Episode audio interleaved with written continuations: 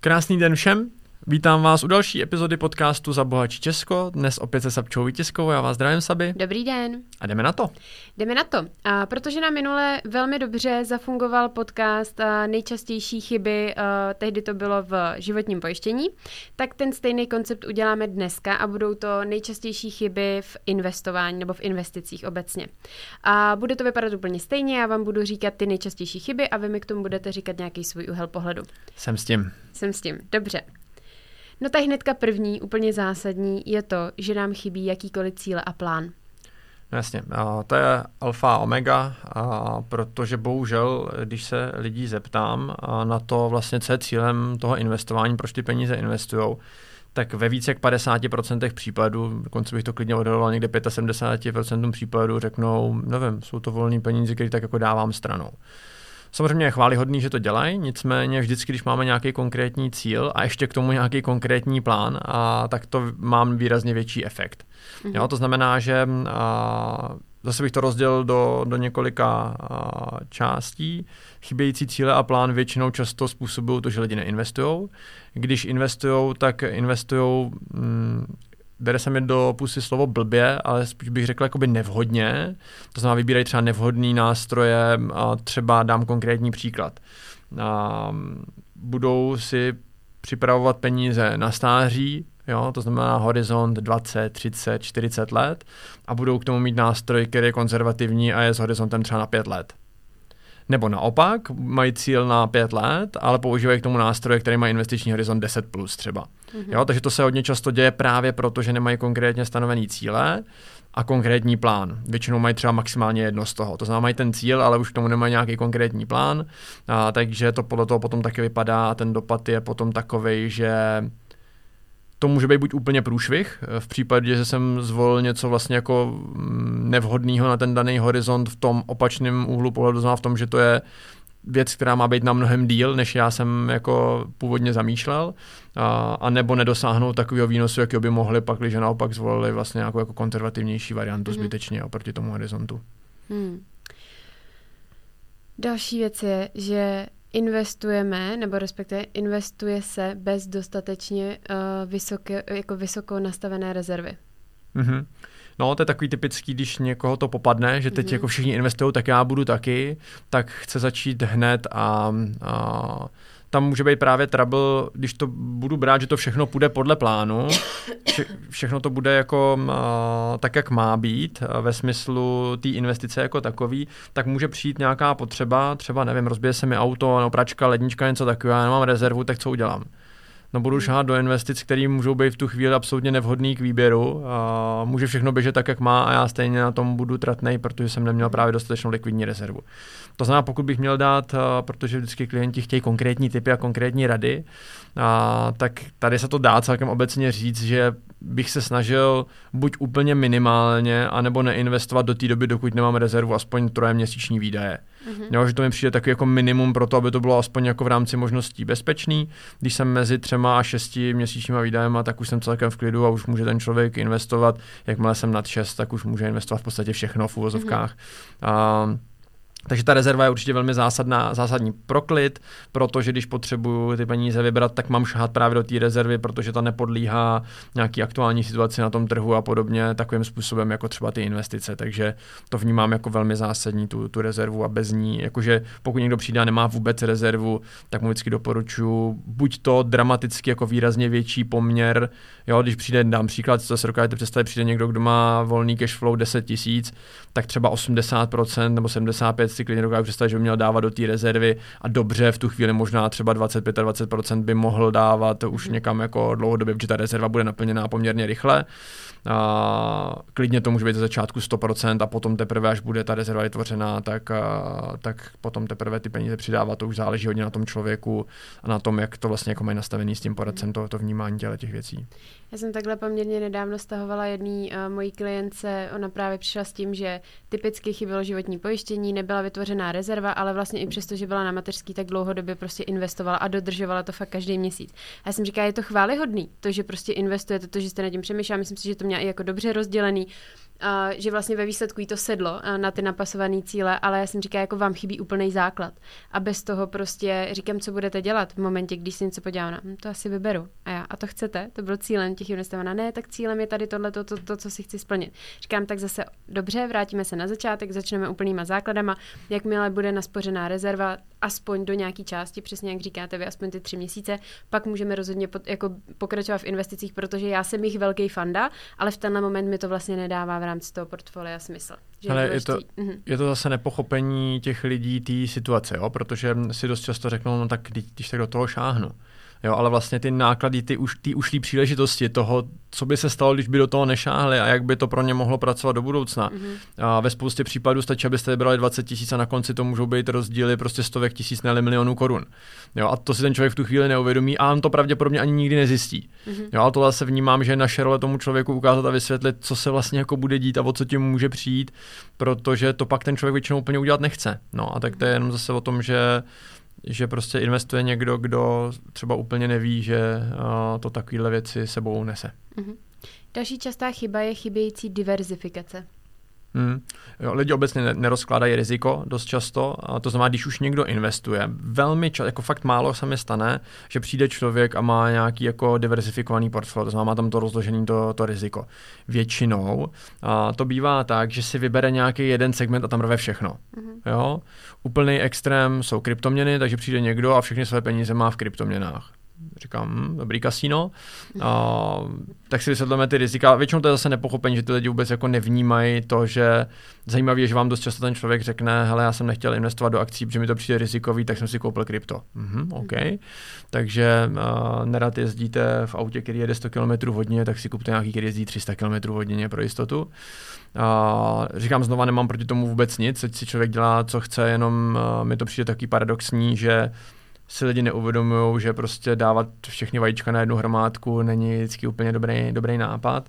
Takže je dobrý nad tím trošku přemýšlet a eliminovat to, to riziko, což se krásně ukazuje v dobách, kdy jsou různý propady na trzích způsobený ekonomickou situací, jak právě to správně diversifikovaný portfolio pro toho člověka přesně udělá to, co má a krásně eliminuje potom emoční rozhodnutí, které ty lidi dost často jakoby dělají. Takže na tohle si myslím, že je velmi zásadní, lidi by nad tím měli přemýšlet, že mít 100% všech svých investic v akcích není dobrý nápad, přestože akcie jsou dobrý nápad. A mít 100% svých investic v nemovitostích eh, není úplně dobrý nápad, i přesto, že investice do nemovitostí může být dobrý nápad. A takhle bych mohl pokračovat do nekonečna. Prostě všechno na jedné hromadě není dobrý nápad vlastně nikdy. Mm-hmm. Další čist, jako častá a podle mě v poslední době extrémně viditelná chyba je soustředění se na krátkodobý zisk. Hmm, tak to je taková jako never ending story. A prostě lidi chtějí rychle zbohatnout a nechtějí pracovat. Mm. Proto a je tady mraky samozvaných investorů na YouTube, a všichni najednou jsou multimiliardáři a mají zhodnocení tisíc procent denně a, a všichni by se měli řídit podle nich, jenom podle nich a podle někoho jiného. tohle je těžký, jo? jakože mm, většinou ty nejúspěšnější nejsou ty, kteří jdou po krátkodobém zisku. Jo? A vrátím se k němu opět, protože prostě věštec Omahy je věštec Omahy. Warren Buffett vždycky říkal, že lidi přeceňují, co se dá zvládnout na krátkodobém horizontu a podceňují, co se dá zvládnout na dlouhodobém horizontu. Takže jestliže on je nejúspěšnější investor všech dob, tak já si říkám, proč on říká, že lidi mají být trpěliví a mají se spokojit s výnosem 7-8% úplně s přehledem a někdo jiný tady na YouTube tvrdí, že dokáže stovky procent měsíčně, tak se ptám, proč on není Warren Buffett teda. Mm-hmm. Proč on nemá ty prachy, proč on není ten, který píše knížky, proč on není ten nejúspěšnější investor na světě.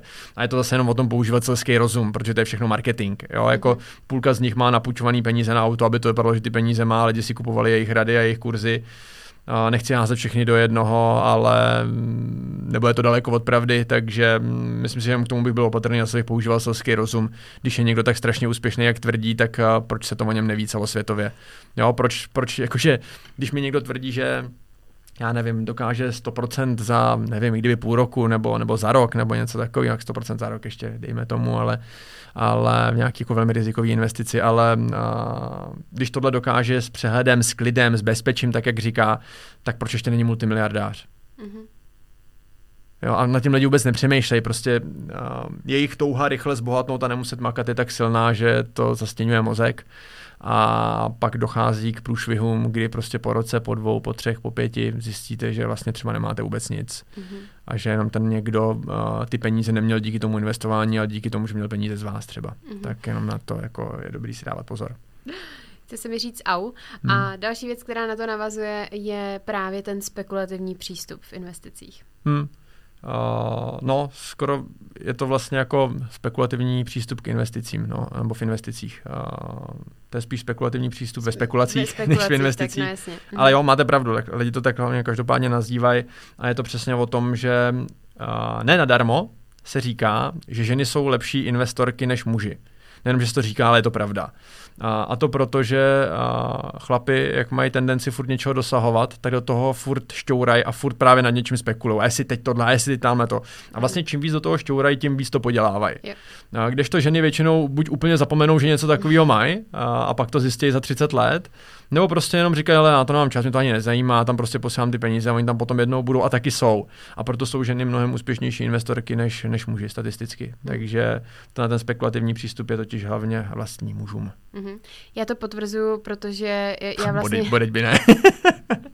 Co prý to vidím jako u sebe, ale zrovna jsem to včera řešila na schůzce jako s klientkou, že uh, prostě já miluju servisy s těma ženskýma a úplně mi to ty chlapy občas jako narušují, protože oni do toho přesně furt čťoura. A já si říkám, vy to máte daný na 30 let a hodnotíte to prostě po roce. A nejčastější dotaz je přesně tady na tohle to a takový ty, tady jsem se dočet na internetu, že tady tohle to vydělává tolik a tolik a co kdyby jsme to udělali a furt po mně chtějí jako nějaký názor a potom jsou tam ty ženský, kteří jsou úplně v klidu, nastaví si trvalý příkaz a prostě jenom si řekneme, jo super, zase tam prostě něco přibylo, ale fakt mají ten větší tendenci do toho šťoura chlapy, takže to jako no, chci říct, Já vždycky že... říkám, chlapi, buďte víc ženský v investicích a bude to lepší.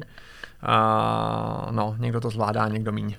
No a to je právě o tom, jako jak to kdo zvládá obecně třeba ty emoce v investicích. Tak uh, bych řekla, že další častá chyba je uh, nesprávná reakce na ty krátkodobý uh, výkyvy, který, který na trhu jsou. No, já tomu říkám takový davový reflex. Ne mhm. dávivý, ale davový. to znamená, že Pepík v práci řekl, že to vybírá, protože to je průšvih, tak já to jdu udělat taky tomhle je kouzelná práce, když máte svého poradce, protože mu tuhle tu blbost můžete říct a on vás od toho může odradit, abyste udělali eh, rozhodnutí, který vás poškodí.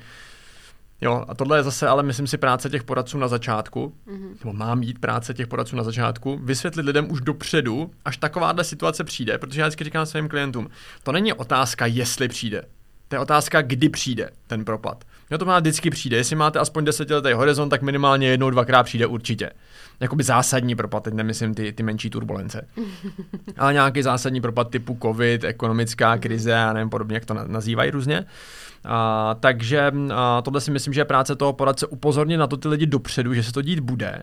Protože prostě když něco čekáte, jste na to připravená, víte, že se to stane, tak to nesete úplně jinak, než když to přijde jako blesk z čistého nebe. Mm-hmm. to znamená, my nikdy nevíme, co se stane, nebo jako některé věci se dokážou predikovat, ale tady, já nevím, COVID nějakou dobu dopředu vědělo jenom pár lidí, že bude, abych to tak nazval, tak ty ostatní třeba ne, tak jako to překvapení může být vždycky, ale když si to jenom spojím s tím, co mi ten poradce říkal už dopředu, jak to bude fungovat, tak v některých hlavách se to nerozsvítí, protože už to zapomněli, ale stačí jim to potom připomenout a ono se tam rozsvítí.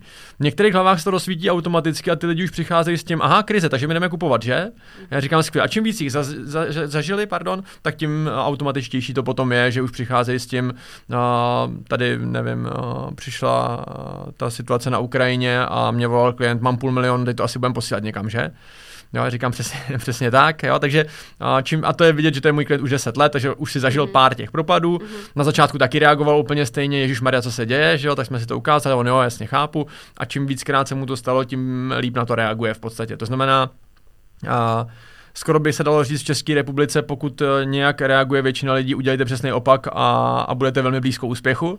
A, takže a nejen v České republice, ale tady to platí obzvlášť. Takže, takže určitě rozhodnutí vždycky s chladnou hlavou, vždycky s dostatkem informací, proto říkám, že v tomhle je podle mě geniální mít svého poradce a moc mu zavolat a říct mu, hele, mám se nějak znepokojovat nebo, nebo co.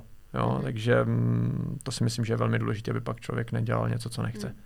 Jedna právě z těch nejčastějších chyb je, že se lidi rozhodují na základě těch emocí. Hmm. Já jim vždycky říkám, uh, používejte rozum, nepoužívejte jako emoce. Hmm. Ale jako proč to tak teda vlastně? No, protože emoce, nebo strach vlastně je nejsilnější emoce. Mm-hmm. Jo? A nevím, jestli mám říkat to, co říkám většině klientů na schůzce, tady už tady do éteru je to k více lidem a vždycky říkám, že to je ten důvod, proč jsme tady měli eh, premiéry, který jsme měli a prezidenty, který jsme měli, protože strach je nejsilnější emoce. Mm. Jo, stačí v médiích zmínit slovo uprchlík, říct, že ten druhý to chce a už máme prezidenta, který ho Nechcem. jsme měli třeba, řekněme, jo. Takže a, to jsou ty emoce a lidi pod emocema dělají šílené věci. Mm-hmm. Šílený doslova. Jo, a ono se to jednoduše řekne, hůř se to dělá, jo, protože Typicky u investic, dám příklad, máte milion v portfoliu, klesne to o 20%, máte tam 800 tisíc. To znamená, lidi mají v hlavě ty blázne, budu slušnej, přišel jsem o 200 litrů. Jo?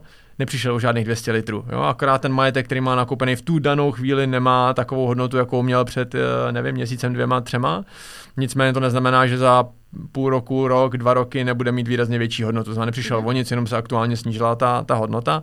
A v tu chvíli neudělat emoční rozhodnutí, zvlášť pokud jsou to všechny moje peníze, proto by lidi neměli tam mít všechny své peníze, protože tím se vystavují tomu emočnímu riziku ještě mnohem víc, tak, tak potom můžou udělat nějaký jako neúplně vhodný rozhodnutí. Takže prostě je to silnější než rozum, no. A ono je jednoduchý si říct, mějte u toho rozum. Mm-hmm. A, a znova se vracím k tomu, proč je podle mě dobrý mít poradce, protože já vždycky říkám svým klientům, vaše velká výhoda je, že já jsem vaše peníze nevydělával. To znamená, mm-hmm. já u nich emoce nemám. Mm-hmm. Já u nich zachovám čistě rozum a řeknu vám, co přesně máte udělat. Jo? A tím pádem oni se potom můžou řídit tím rozumným faktorem. Mm-hmm. Skvělý. Další, a to bych řekla, že je trošku opak, tak je podstupování nepřiměřeného rizika. No, a to se právě váže hodně k té diversifikaci, nebo spíš nediverzifikaci. Mm-hmm. A postupování nepřiměřeného rizika hlavně znamená, že pokud využíváme, jakoby, řekněme, rizikovější nástroje typu právě nákupy jednotlivých akcí, nákupy kryptoměn a podobně, tak je v pořádku to dělat, ale s určitou částí toho portfolia, jo? Mm-hmm. investičního portfolia. Jo? To znamená, pokud řeknu, že mám milion na to, abych ty peníze investoval, tak většinou tyhle ty uh, rizikovější nástroje nebo rizikovější složky toho portfolia by měly být do 5%. Ještě jednou do 5%, to znamená do 50 tisíc. To znamená, ne když mám mega, že za půl mega nakoupím akci nějaký jedné firmy, nebo za to nakoupím kryptoměny, ale do 50 tisíc. Ostatní věci by měly být, někdo říká maximálně do 10%, tak OK, možná do 100 tisíc. Jo, já tady hodně dávám takový to, co říkají moji klienti a mě se vždycky uh, ježej chlupy po celém těle, když mi řeknou, to jsou peníze, se kterými si hraju. Tak já vždycky říkám, s penězma se nehraje, prosím vás. Jo? A hrajte si s jinýma věcma, ne, ne s penězma. A když už si s tím teda chcete v uvozovkách hrát, tak si teda v uvozovkách hrajte s nějakou jako malou částkou, o kterou když přijdete, tak jste v pohodě. Nevím, jestli když budete mít eh, hodnotu všech svých peněz milion korun a přijdete o půl milionu, jestli budete v pohodě. Hmm. Jo, a tohle je dobrý těm ty lidi jako tomu vystavit a zeptat se jich, jestli fakt jsou s tím v pohodě, jestli jako si uvědomují to riziko, který podstupují, nebo je to zase jenom, no můj kámoš říkal, že to takhle udělal, jsem to tak udělal taky. Super. Jo? Takže a to si myslím, že je důležitý, a, aby se lidi nevystavovali zbytečně tomu právě nepřiměřenému riziku, který v tomhle tom tkví, že, a, že nevolí úplně vhodný nástroj na ty jednotlivé horizonty a nediversifikují. Mm-hmm. Další častá chyba je přehlížení nákladů. Hmm. A, to je tak půl na půl. A, řekl bych, že se potkáváme s dvěma extrémama. Přehlížení nákladů a hysterický jo. řešení jakéhokoliv nákladu. Jo. Jo? Oboje je podle mě špatně, a protože proč? Uh, jeden extrém, vůbec neřeším náklady, znamená, že můžu úplně zbytečně a neadekvátně platit poplatky, které jsou úplně k ničemu opačný extrém. Hysterický řešení jakýkoliv částky znamená nepochopení, že platím za něko, někomu za něco, za tu jeho službu, to je jedna věc. A druhá věc je, že zase mě může odvést od toho, co je sice nákladovější, ale mnohem výnosnější třeba. Mm-hmm. Jo, takže proto říkám, že extrémy jsou špatně, je dobrý najít to, to riziko někde uprostřed. Nicméně myslím si, že pořád je spíš trouble ještě to přehlížení těch mm. nákladů, když to vezmu jako globálně na, na celou Českou republiku, než to hysterické řešení, ale už se to jako blíží mm. tomu, že to bude 50-50. Mm. Jo, takže oba dva extrémy jsou podle mě špatně, je dobrý najít něco, něco mezi. To znamená, je to taky o tom pochopit, že u spousty jiných věcí si taky rád připlatím za to, že to bude kvalitnější. A teď jde o to, aby my jsme tímhle tím zajistili, že si nebudeme připlácet za něco, co kvalitnější není. Mm-hmm. Což se bohužel děje velmi často. To je právě zase to přehlížení těch, těch nákladů. Mm-hmm. Takže vždycky by to mělo být nějakým způsobem opodstatněný, vysvětlený a ten člověk, který mi to doporučuje, by mi to měl ukázat v nějakých jako zase selským rozumem pochopitelných konsekvencích. Že ano, zaplatíš tady, nevím, o 2% víc, než by si zaplatil někde jinde, ale ukážu ti to v tom celém pohledu té celé investice za tu celou dobu a pak, když to dává smysl, tak vám každý řekne, že rád si připlatím 2%, když mi to vydělá ve finále o milion víc. Mm-hmm. Jo, ale mělo by tam být to do vysvětlení, proč to tak bude a taky na základě nějakých relevantních dát, ne, že si to vycucá z prstu a řekne, budeš tam mít 1864% denně, jo, takže se to vyplatí ten poplatek 100%, jo, tak to úplně smysl nedává. OK. Uh, další věc, se kterou mám pocit, že se setkávám uh, primárně v okolí lidí, kteří nejsou moji klienti, a, a myslím si, že ani nebudou, ale jsou to třeba moji známí. A to je uh, přeceňování těch uh, jako vlastních uh, schopností. Typnu, že to budou muži převážně. No, jako... No tohle ano. je velký trouble samozřejmě a, a jsme zase zpátky k tomu, že Češi mají obecně problém si říct o pomoc, a mají obecně problém s tím, že by jim někdo s něčím pomáhal, radil, řešil. My máme pořád tak nějak tady takový ten Ferdam Ravenec práce mm. všeho druhu, že si všechno zvládnu sám, mm. takže všichni jsou doktoři, všichni jsou opraváři aut, všichni jsou automechanici teda, všichni jsou, já nevím, truhláři a, a já nevím co všechno, a taky finanční poradci samozřejmě a, a taky koučové a psychologové a, a já nevím, a samozřejmě zapomenout trenéři všech sportů reprezentačních. Yeah. Mm. Takže to je takový trošku náš nešvar tady a já k tomu vždycky dávám jeden příklad, na kterém si myslím, že se to uvědomí většina lidí, respektive všichni ty, kteří uh, mají nějaký, uh, nějakou schopnost racionálně přemýšlet a, a mají trošku kritické myšlení. A to je, uh, když se člověk baví s těma finančníma analytikama nebo s těma uh, portfolio manažerama, tak když vám jsou schopní říct, že třeba za rok práce, to znamená rok analyzování dat v kuse, což je jejich práce, jejich práce analyzovat data, tak oni za rok koupí třeba 2 až 15 titulů. A někdo jiný tohle zvládne během 4 hodiny ráno na záchodě ve své aplikaci, po tom, co si přečet uh, seznam zprávy nebo cokoliv jiného, tak si říkám vážně, mm-hmm. jo, takže si přečtu dva články a jdu operovat lidi, Jo, takhle to fakt jako má fungovat. Jako pokud ten člověk má zbytečně moc peněz a, a neváží si jich a má tendenci je vyhazovat, tak v tom klidně pokračuje. Ale myslím si, že to zase platí to, že když to bude do 5% a chce se to tím naučit a chce, chce se v tom vzdělávat a baví ho to, je ochotný o ty peníze přijít, proč ne? Blbý je, když to dělá mnohem ve většinu, nebo to třeba je to jediná forma té investice, a tak a myslím si, že ta sebereflexe je v tomhle případě jako dobrá si říct a uvědomit si, jak třeba počítám čistý mění té společnosti a podobné věci, které stačí vlastně, když tomu rozumíte, tak stačí těm lidem položit třeba pět otázek, díky kterým oni mají možnost si uvědomit, že hmm, vlastně vůbec nevím, o čem mluvíte. A já se vždycky ptám, a na základě tohodle vy mi teda chcete říct, že vyhodnocujete svoje investice na základě téhle neznalosti? Jo, a teď mají stejný pohled jako vy teď, takový mhm. zaražený koukají na mě, tak, um, tak říkám, jo, hele, jestli vám to dává smysl, jestli jako se vám tak easy vydělávají peníze, abyste se jich takhle zbavovali, protože nic jiného neděláte, než že vyhazujete v oknem. Je to vaše svobodná volba, nicméně se mnou to takhle úplně nepůjde, protože moje práce je vám v tomhle zabránit. Hmm. Další věc je nedostatečná komunikace s finančním poradcem.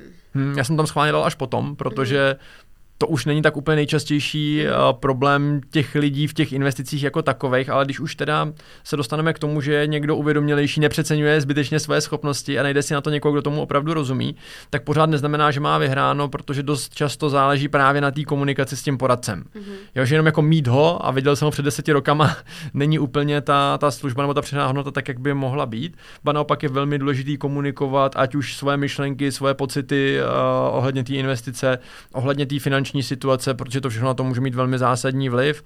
Jo, typicky mě jedna moje nejmenovaná klientka napsala, že se teď možná spoustu lidí naštvu, ale, ale omlouvám se za to a napsala mi, že se po, nevím, čtvrt roce, co jsme se neviděli, se podíval na spořící účet a má tam půl milionu dalšího, tak, tak co s tím uděláme? Tak to jsou přesně ty situace, jak má vypadat ta komunikace. Prostě mám peníze, které vím, že jsou někde, kde být nemají, mm-hmm. protože už jich tam je zbytečně moc, na spořícím účtu to není efektivní, takže co s tím uděláme?